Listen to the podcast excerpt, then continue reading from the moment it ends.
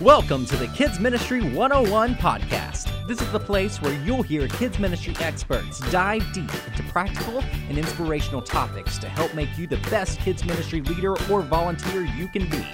On today's episode, Bill Emeott and Chuck Peters continue their conversation about kids ministry goals and how you can communicate those goals with your team. Let's get started. Here's Bill Emeott. It is good to be in the podcast studio again today, and we are really kind of wrapping up a series we've had going on here. We've talked with Jana Magruder about philosophy, we've talked with Landry Holmes about vision and mission statements, and our last episode we talked with Chuck Peters about goals, setting goals, how to do that. I've invited Chuck back into the podcast studio today and we're going to talk about the importance of sharing these ph- philosophical type things, these the philosophy, your vision, and your goals. As a leader of your ministry, you're not only responsible for determining the why, but you're responsible for sharing the why. Yes. And that is sometimes difficult, especially if you aren't um, a marketer, if you're not really under, you know, I expect everybody to read my mind or whatever the issue might be. We need to know. We need to know how. We we've we we clearly defined the why, mm-hmm. but we've got to figure out how to get the message out there. Yes. So, Chuck, welcome back. I'm glad you're here. Talk to me. Good to be here.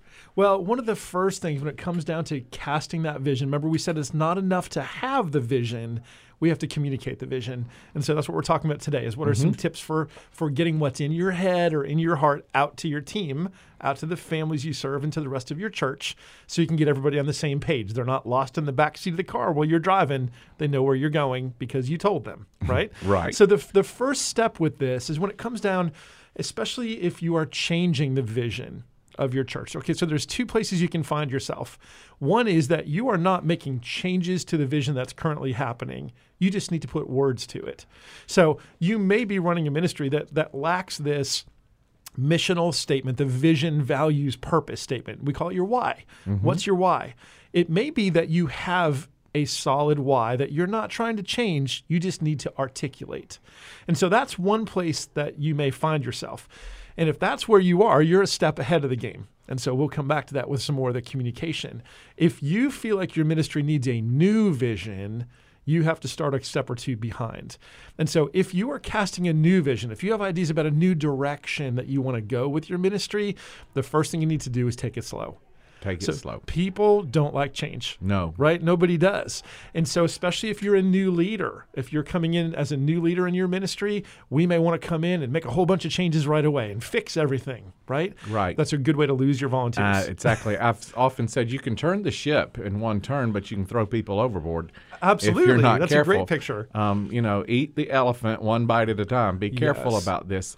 Um, and none of us need to lose volunteers, or maybe we have a couple we'd like to So lose, if- but so- none of us need to lose a lot of volunteers. Not on purpose. Not on purpose. Yeah, right. So if you're if, if you are new, the the most important thing you can do at the beginning is gain the trust of the people that you're leading. Right. So as a leader, no matter what you're leading, it's important to gain the trust of the people. So they know that you're not just coming in to make change for the sake of making change. Right.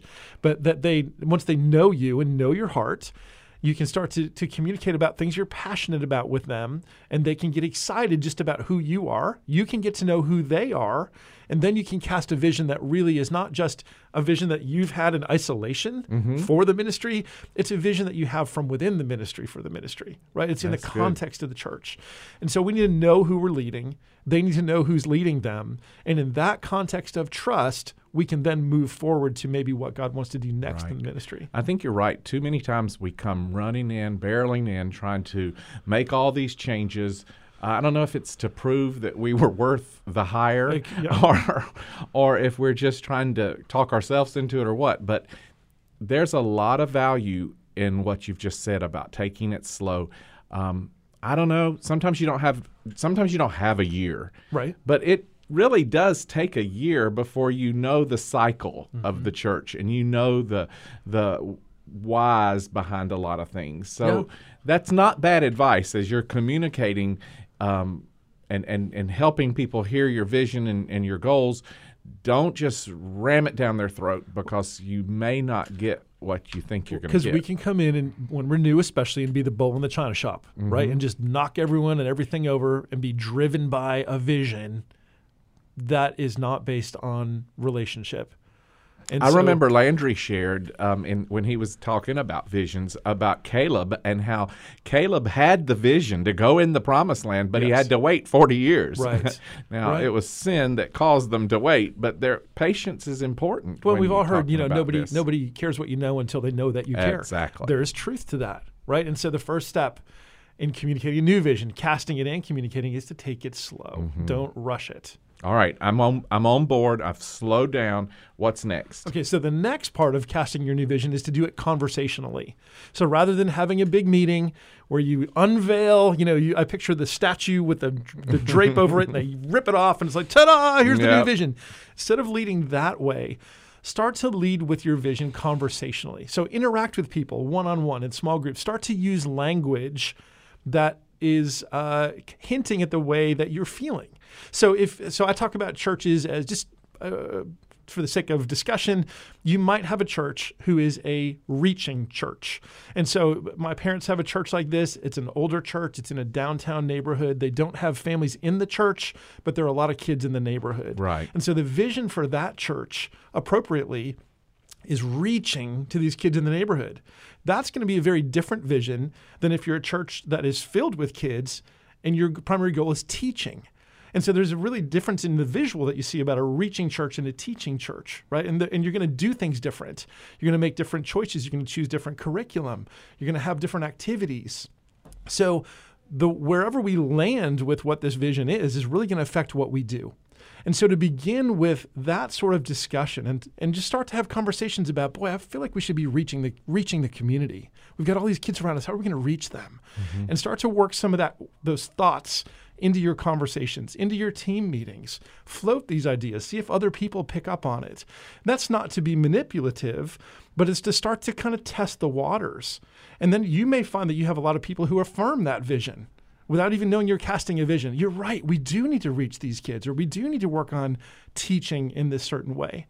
And then you can move forward after that. So begin, take it slow, begin conversationally. Start to work that vision into your conversations. That might be over coffee. That might be, um, I mean, it could even be over personal emails, but not, not that you're leading with this giant mandate, but you're having conversations with people. You're talking with people, building relationships with people. and then give them the opportunity to interact with your ideas. I- Right? It might not- even change your idea a little bit. It could, that's right. Could uh, take off one of the hard edges or something. Yes, and you and certainly you've already gained trust, right? We're taking our time.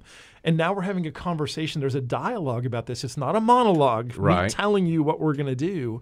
It's saying, "Hey, how do you feel about this? What do you think about this?" And it helps, you know, to have that uh, give and take in the conversation where, you know, the vision isn't set in stone at this point in time. You're sharing it with others in a way that they can contribute to it, and that's going to give you greater buy-in as you move forward. Hey, everybody, let's take a quick break from our conversation. I'm Michael Wally, the producer of the Kids Ministry 101 podcast, and I'm here to tell you about an exciting new resource by your host, Bill Emeott. What About Kids Ministry? In What About Kids Ministry, Bill has curated a series of questions and answers from some of the most authoritative voices in kids ministry. Pick up your copy of What About Kids Ministry, the go to resource for kids and family ministry leaders on lifeway.com. Now back to our conversation. So cast your vision conversationally. Yeah, the next one is to uh, to present that vision intentionally. And so the next step of that is when you're ready to make it a little bit more formal, call together your leadership team. You want to bring together your key kids leaders, not the whole church, right? Not not a giant forum in the community. You don't take it down the paper, but you bring together your core team. And you want to be developing a core team of people around Right. you, right? That are your your uh, your Key leaders, key leaders, influencers. Uh, even uh, yes, and then get together with them and have an intentional conversation about the need for a vision that builds off the conversation that's already taken place. And so now this is not threatening, right? You've already established trust because you've taken your time. Right. You've established buy in because you're being collaborative, right? And so now it's just time to say, hey, guys, there was this other episode that we did, uh, the last episode, Bill, where we just talked about it's not enough to have the vision, we need to articulate the vision. We need to write it down. We need to communicate it to people so we can share it. And so let's do that together. And so now you're intentionally bringing them to the table, not in multiple loose one off conversations. Now you're bringing those four or five or six or eight people together to say, hey, let's as a team, let's write some words on a, on a whiteboard. Let's start to workshop this a little bit and then talk through some of those key words. Are we a reaching church? Are we a discipling? Are we a connecting what's the goal in our kids ministry is it to connect kids to god through you know what is it that we're driving to do and start to put words to that together in a group and be very intentional to do that with your other leaders All right, so I've had a conversation. I've begun. Uh, first off, I've I've cooled my jets. I've slowed down some. I've begun to have conversation and build relationship with with these key leaders, really, and bring them together to have uh, a more maybe a little more formal conversation. and it may even require getting away Right, it might a mean retreat. taking a retreat Yeah. you know even if it's just a day to get away for a long saturday or something uh, so that you can pull away and focus on that thing yes We've settled on on this vision now, or maybe it's the mission statement or vision statement. Now what? So once you have that, there's two other things you want to do. You want to share that vision congregationally. Right. So we we then want to make it known to the rest of the church. So we don't have this vision just as a secret vision that only the few of us have. Hmm. We want to say, okay, we're, we're formally going to say this is our goal. This is our why. And then you want to start to share that in ways and places environmentally. So the congregational aspect may be you might need to run a little thing in the bulletin. You may need to update the kids portion of your web page that says we exist to whatever, right? And you and you have it printed there. You might put it in your bulletin. You may make announcements. You know, get an opportunity to present uh, from the platform on a on a Sunday morning in a worship service about the kids ministry and whenever you have the opportunity to do that you want to work in this statement. So this this why that you're about this simple statement that is memorable and repeatable eh, that you want to start to lead with that so that people in the whole church start to know oh the kids ministry they're about this. And then everybody begins to understand what your why is congregationally then you want to display it environmentally so it's Environmentally. yeah, yeah, yeah. That, you I want to like put it put it on the wall, right? Oh, okay. So you you want to have posters up. You want to decorate the bulletin board in the hallway, right? You want to have TV monitors if you have that. You want graphics that pick up on this vision statement, the words about what your why is, and you want to be able to put those up so that people can't miss them. So that any visitor who walks into your space, any parent who's dropping off a kid, can see what you're all about. A lot of my friends are actually um, outfitting or clothing their volunteers with T-shirts. T-shirts is a on great Sunday way to do morning. it. So you may have first kids on the front, but that quick statement that helps people know what you're about on the back of the T-shirt. Yes, yes, and I love that idea. There's, you know, a lot of churches. We uh, some are more formal Mm-hmm. in dress, and and people are not overly comfortable wearing t-shirts. Other places are very comfortable with t-shirts and jeans and sneakers. Something I like about the t-shirts, regardless of how you feel about formality in, in your the way you dress.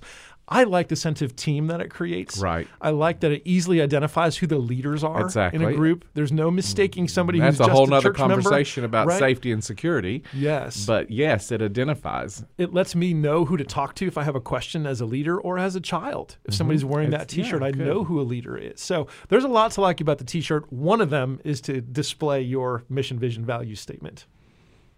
All right, so we've got it. We've got it out there. We've shared it. We now we got to the hard. Maybe the hardest part Yeah. is live it. The hardest hardest part is then you have to live it consistently. Yeah. Right. And so what that but but that shouldn't be hard because this is something that you've you believe in. Right, This you've is a vision you've cast buy-in. over months of This- time. yeah, good, You've good. shared that already. Right. Do You've the process, and the li- buy-in will be there, and the live it out will That's be there. right. And then the live it out isn't a have to do, it's a get to do. Right? It's really it's a natural outcome of the vision. If we set the right vision, it won't be hard. Yeah. right? Now, the goals might be hard, the steps might be difficult. We talked last time about losing weight. If the goal is to lose all this weight, it's hard to not eat the candy bar. And I have not lost any weight We- since none that of us last really- podcast. None of us has that much self control. But this isn't about that. Really, what this is about, this is about putting your finger on the heartbeat, right? This is what is the pulse of your ministry and just putting words to what it is. So it's not that hard to live out when you do it. I like to say this why statement. Once you have it, it becomes a target and a filter. So it actually helps you make decisions better.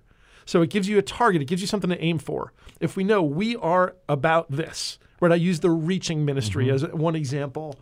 Um, if, if that's what we're about, that is going to help us decide what we do and what we don't do a target and a filter, right? The target gives us what we're aiming for.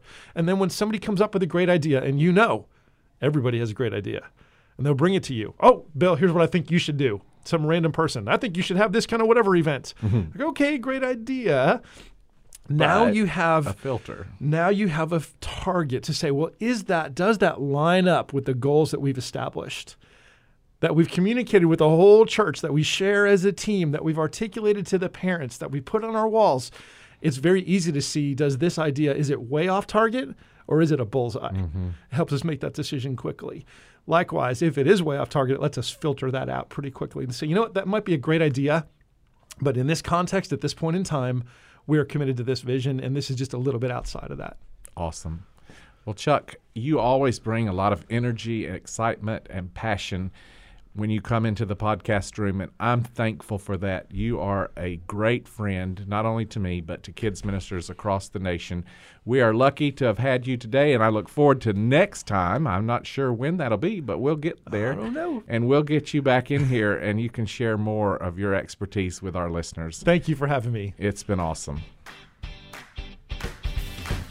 Thanks for listening to this week's episode. You can find more podcasts, blog posts, and other resources at kidsministry101.com. You can also pick up your copy of What About Kids Ministry on lifeway.com. We'll see you back here next week on the Kids Ministry 101 podcast.